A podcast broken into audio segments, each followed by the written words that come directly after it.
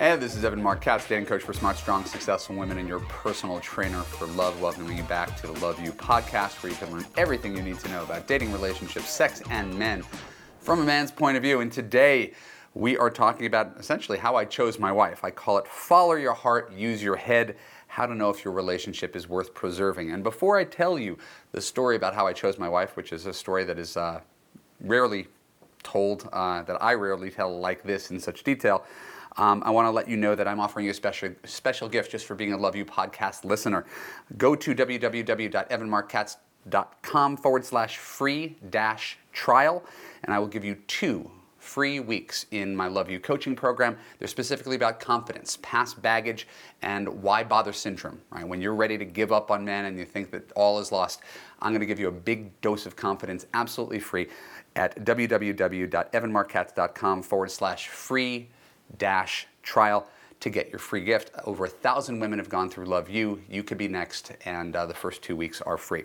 I, I, I want to admit, uh, I'm a little uncomfortable uh, being public. I'd, I'd much rather, uh, I, I, say this privately, I'll say it publicly, I'd much rather be rich than famous.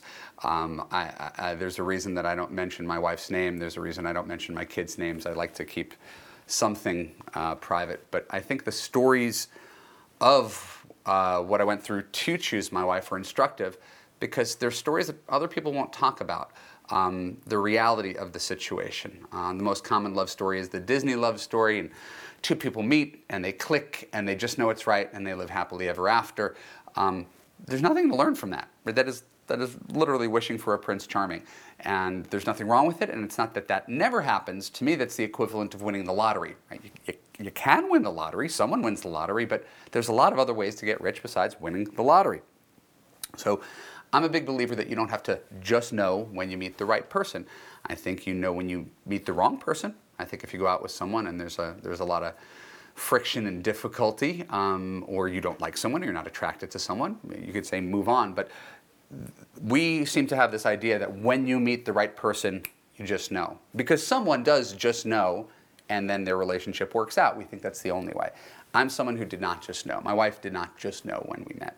And I want to tell that story today. In fact, I didn't know if my wife was right for me until six months after we got married. Do not try this at home. The results of you just know are this, right? And again, you just know when someone's right for you. You just know if someone is your soulmate. The results of you just know. Um, I say this on my, my website all the time. Think about the person that you had the most chemistry with in your entire life. The person that you just knew was the one. Are you with them right now? No, you're not. Otherwise, you wouldn't be watching this. Happily married people are rarely watching the Love U podcast. I little secret. So, if you just know, and I just knew a couple times in my life, uh, both women dumped me, you just know doesn't mean anything, right? It means you are experiencing a feeling. Dopamine, serotonin, norepinephrine, brain chemicals flooding your your uh, your uh, synapses and getting you all excited and giddy, and it's like being on cocaine and methamphetamine and that's all it is. It's brain chemicals. Right? It's not actual love. We associate it with love, but it's not actual love. So there are people I want to acknowledge who do win the love lottery, right? They're the people who, like, the second I met him or the second I met her, I knew she was going to be my spouse, right? And they stay together for 40 years, and we all think that's the way it has to be, right? So my way, the more common way, doesn't sound as romantic. But at the end of the day, the how you met doesn't really matter in comparison with the quality of your marriage, right? Uh, if you got your, your job by, you know, answering a flyer and it turned out that you ended up running the company and being a millionaire, it doesn't matter that you, you got the job by answering a flyer versus being recruited from another office. It's what happens now that you have your new job. So the how you met, the, the origin story doesn't really matter as to whether are you happy in your 40 year marriage? We're, we're this, we, we get very focused on the story because we think that marriage is the finish line. For single people, marriage feels like the finish line. Oh my God, I've been going my whole life just waiting to find someone, and finally I'm married. No, that's, that's the beginning of your new life, right? You, you, you just ended a marathon and you're starting a new one. So it's not the end, it's, it's the beginning. I wrestled with this the same way you wrestle with this, right? I was a dating coach um, for five years. I'd written two books, and I had gone on over 300 dates, and I did not have anything going for me except for the advice I was giving. Like I really like, I was just like everybody else, struggling, you know, giving advice, not really following it, kind of high-profile hypocrite type thing. Um, I just knew three times that I was going to get married. All three of those women broke up with me, and so everything was sort of up for question. Like I, I didn't trust my own judgment, and I, I'm, I'm sure if you're you're listening, you've had those moments where I feel like I've had a lot of lot of life experience. I feel like I've done some trial and error, and I still don't. Even, I wouldn't even know what it felt like if I met my husband. I think it feels like this magic feeling, but that magic feeling hasn't been a really great predictor of anything. So when I was dating my wife for six months, I never had the magic feeling, and I was openly not so much to her, but in my head and to, to friends, I was openly questioning it. I remember I talked to my friend Scott. Um, he is one of those guys who figured it out younger, right? He was just, you know, he was one of you know, my first friend in LA in 1996.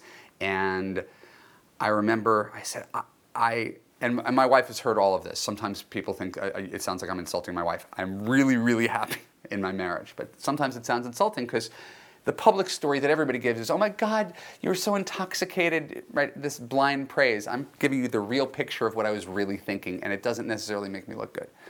So I'm telling my, my friend, I was like, I've dated women who were younger and more attractive and more ambitious and more intelligent and more like me. I'm so challenged because it doesn't look the way I thought it was going to look. My friend Scott says, and this guy has now been married for 20 years. He got married in his late 20s, and it was the first of my, one of the first of my friends to get married. He says, don't evaluate the person, evaluate the relationship. And I was like, that's kind of genius. He goes, so on paper, right, she might be a seven compared to, you know, the, the impressive tens you've dated, but how did the relationships with the tens go? Right? There was a lot of friction, a lot of fighting. They wanted to change you. They were constantly criticizing you. And it ended up breaking up in three months or six months or whatever. Right? So, how's the relationship on a 1 to 10 scale?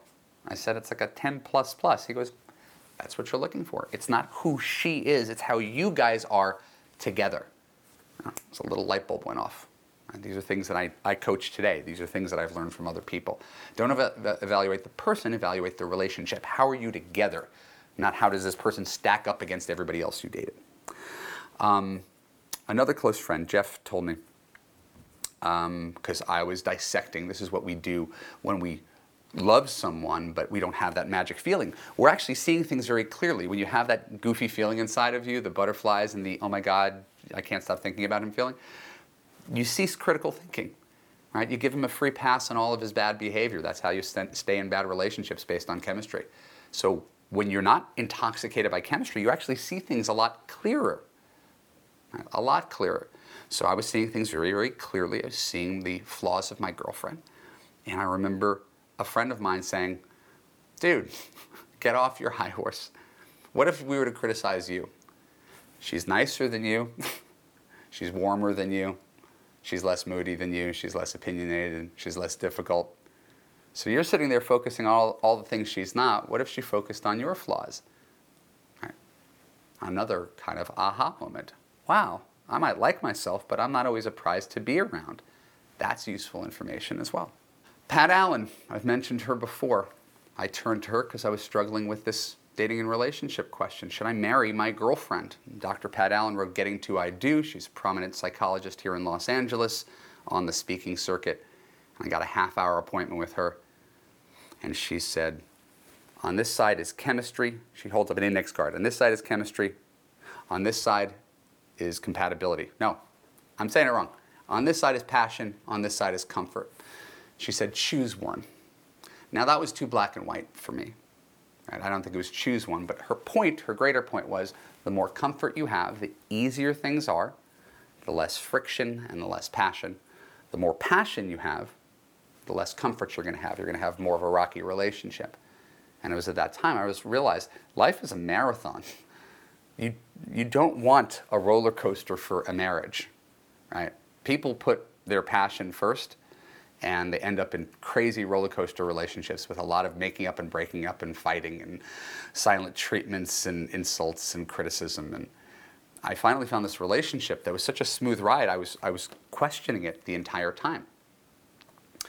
And then I remember reading uh, Barry Schwartz's book, and this might, might, have been the kicker. Barry Schwartz is the author of uh, The Paradox of Choice, and I to this day I credit The Paradox of Choice with helping me get married.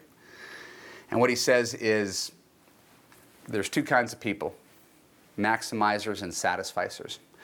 A satisficer is someone who's like, this is good, I'm content. He's, um, he's cute, he treats me well, he wants to be a father, I'm to keep him. Maximizer says, ah, he's 5'9, I wish he was a little taller. He makes $80,000 a year. I wish he made over 100. That would be a lot easier for me. Right? He doesn't have really great taste in clothing. Right? And dissects maximizer. Could always do better. And I took this, this, this quiz in the paradox of choice, and I realized, oh my God, man, you're a maximizer. You could have 95% of something, and you'd say, hmm, someone has 97%. I'm going to look for 97%. But when I started to apply this to my own relationship, I said, what are you doing? Because there's a cost to maximizing. Maximizers are less happy than satisficers.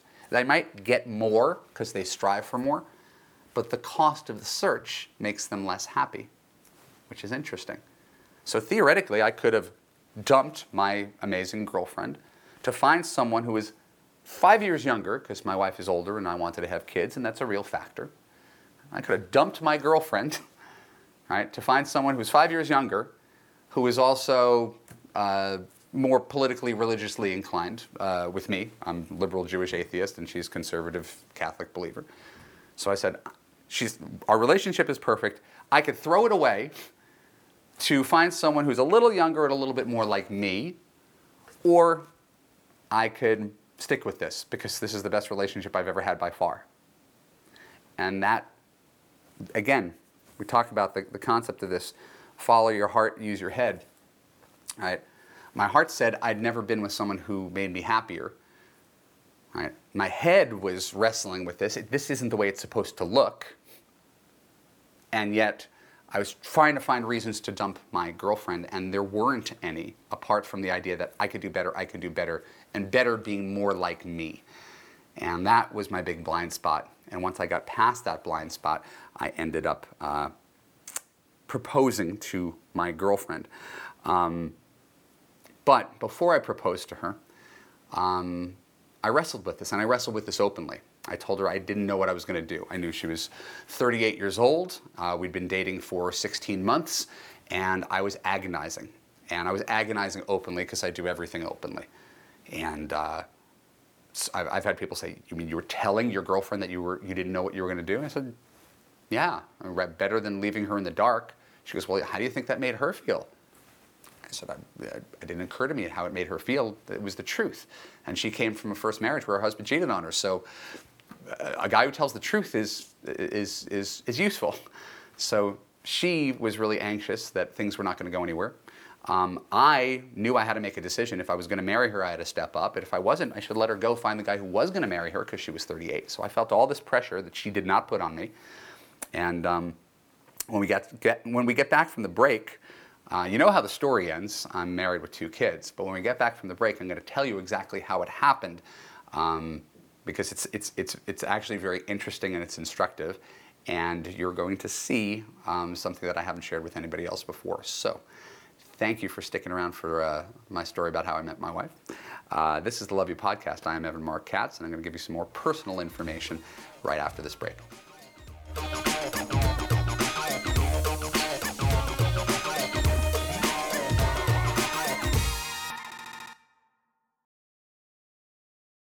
Hey, this is Evan Katz, dating coach for smart, strong, successful women, your personal trainer for love, back with the second half of this Love U podcast on following your heart, using your head, uh, and most importantly, it's the story of how I met my wife uh, and how I ended up proposing to my wife. And uh, in the first half, I talked about how I agonized really the entire time that I was dating her that it wasn't right because I didn't have that magical feeling.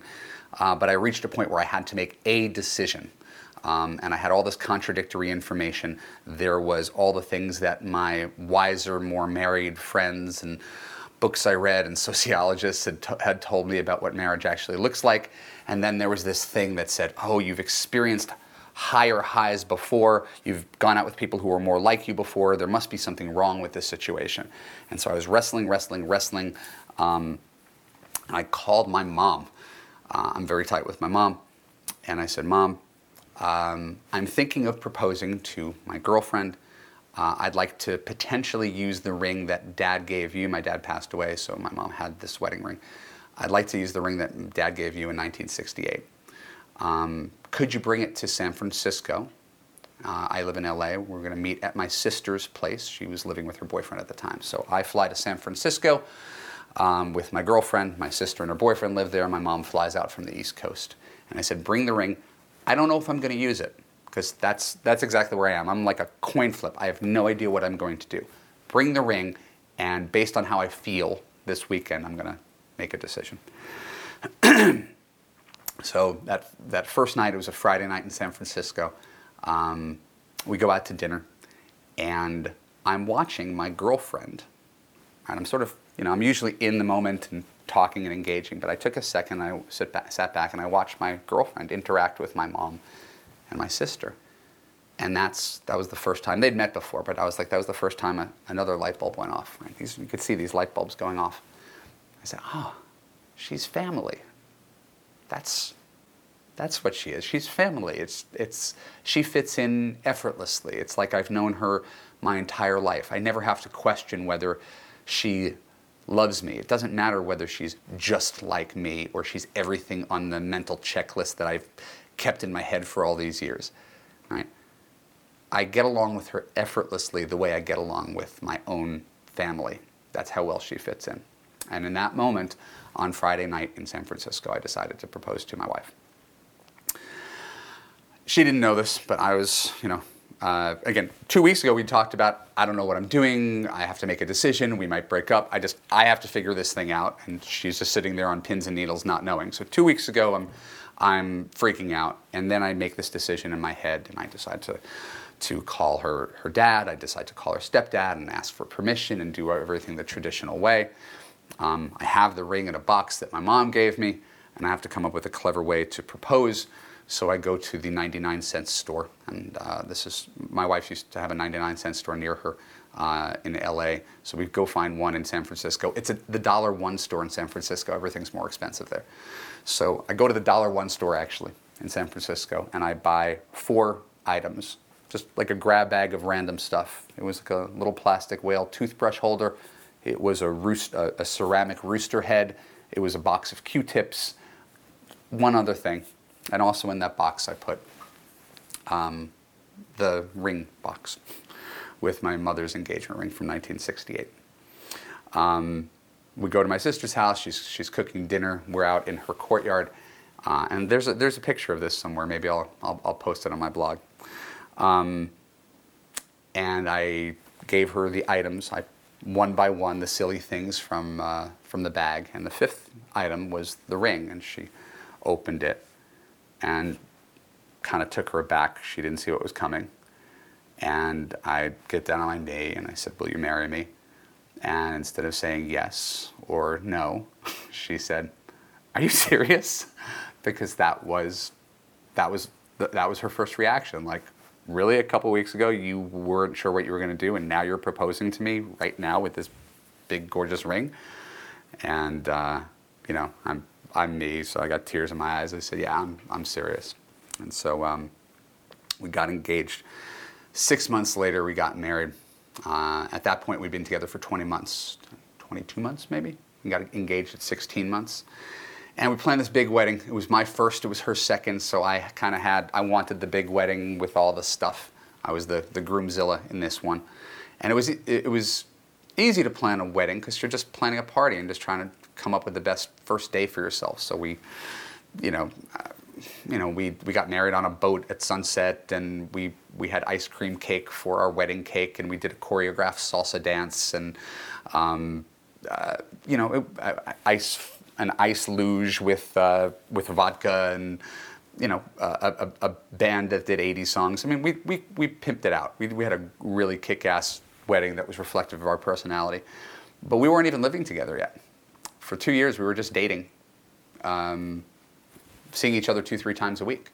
So we were in such a rush to get married because my wife was going to be turning 39 uh, a month after we got married that we moved in together um, two months after we got married. And that was the first time that I was like, oh my God, what have I done? Now, that is a terrible, terrible feeling to have to be married to someone and not know that you made the right decision. And I know that's what everybody's afraid of to marry someone. It happens all the time. I work with half my clients are divorced women. And so I hear all the time about, you know, when she knew that it was wrong. And it was very often before the wedding, standing on the altar. I didn't have any of those thoughts. But after we moved in together, that's when I was like, oh, this is real. I'm 35, 36. I'd never lived with anybody before. I'd been the independent guy, did things my own way, never shared my own space, never had to be accountable to anybody else. Um, uh, and so I was internally freaking out, um, even though nothing was wrong. We were the same happy couple we were before. It's just we made it official. The stakes were higher. And so I was internally flipping out, and she could tell. And I know she was worried about me. Um, I stuck through it, not that there was anywhere to go, because again, we weren't fighting. This was a, a problem I entirely had in my head because I didn't have that clarity beforehand if I dated her for a year longer, right, for two and a half years instead of one and a half years, I probably would have known more, but I felt so rushed because um, she was turning 39. So I was trapped with the best person I'd ever known. um, and we, we were immediately off to the races because, again, we wanted a family. And so we got pregnant. Uh, we got married in, in November and uh, moved in together in January and got pregnant uh, in um, March, and the, the uh, we saw a heartbeat at nine weeks or something like that, uh, announced to our families, and then we had a miscarriage. And um, I remember, I remember going to the facility for the D&C. I, I, don't remember what that stands for, the D&C, but it's a procedure to remove the, uh, the, the fetus and she's semi awake. She's drugged out, and I'm holding her hand through this process. Um, and and I, I swear, it, in this moment, I was like, something, something clicked. This, this was bigger than I was. Right before, I was the player guy who dated a lot of people and was thinking, oh, I got to find someone who's my match, who's good enough for me, blah, blah, blah, blah, blah. I had this amazing wife. We created a life together. We lost the life together. And I realized, oh my God, dude, this is so much bigger than you. Right? Your marriage is greater than the sum of its parts, the life you created. It's just bigger. And something clicked. And I just, in that moment, it was an unconscious choice, but it was a choice to say, oh, this is, this is it. Right? You're going to stop looking at what you passed up and what could have been. This is your wife. You're going to choose to love her, and you're going to be a great husband, and you're going to be a great father. And I'm not going to be tempted by all those voices in my head that are remnants of my past. You found what you're looking for. This is your destination. This is your future. And from that moment forward, it never, ever occurred to me that anybody in my life would be better for me than my wife. Right? And I could still acknowledge that there are more intelligent people or prettier people or younger people like that doesn't change and acknowledging that doesn't make me insensitive or bad it's, it's facts there there are taller cuter richer guys than me I, like that's not that's not an insult to acknowledge reality um, but anywhere i go where i meet someone impressive it never occurs to me that i would be more happily married to that person than i would be to my own wife and i think about it and i so easily could have gone in the other direction. That's what's interesting about it. And as I said, I was like a coin flip away. I could have just passed up my own wife, my favorite person on the planet, just because she was three years older than I was, or just because we didn't necessarily agree on religion. Um, and again, to me, these are signs that I was seeing things really clearly. Right? Sometimes when you could when you could see your partner clearly, um, you, you can see the worst in them right? You dissect their flaws when, when you are uh, madly, blindly in love, which again doesn't necessarily mean very much. You've heard the, you know, uh, I love him, but I'm not in love with him. Well, in love usually means you've completely lost control of your mental faculties. Right. At this point in time, I might say I'm in love with my wife because I am truly gaga about her. But it didn't start that way. Ours is the relationship that gets better and better and better and better over time. Most relationships start up here and they go like that. So I invite you to consider right, this long personal story as an alternative way to approach dating and relationships. Right?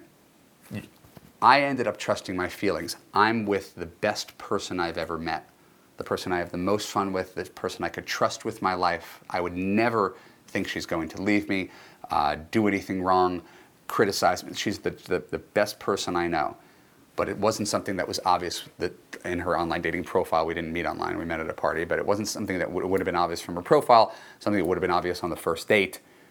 Right? It was something that, that continued to grow and get better. The foundation just got big, better and firmer over time, and now we're like this, this solid, solid edifice that nothing can break apart.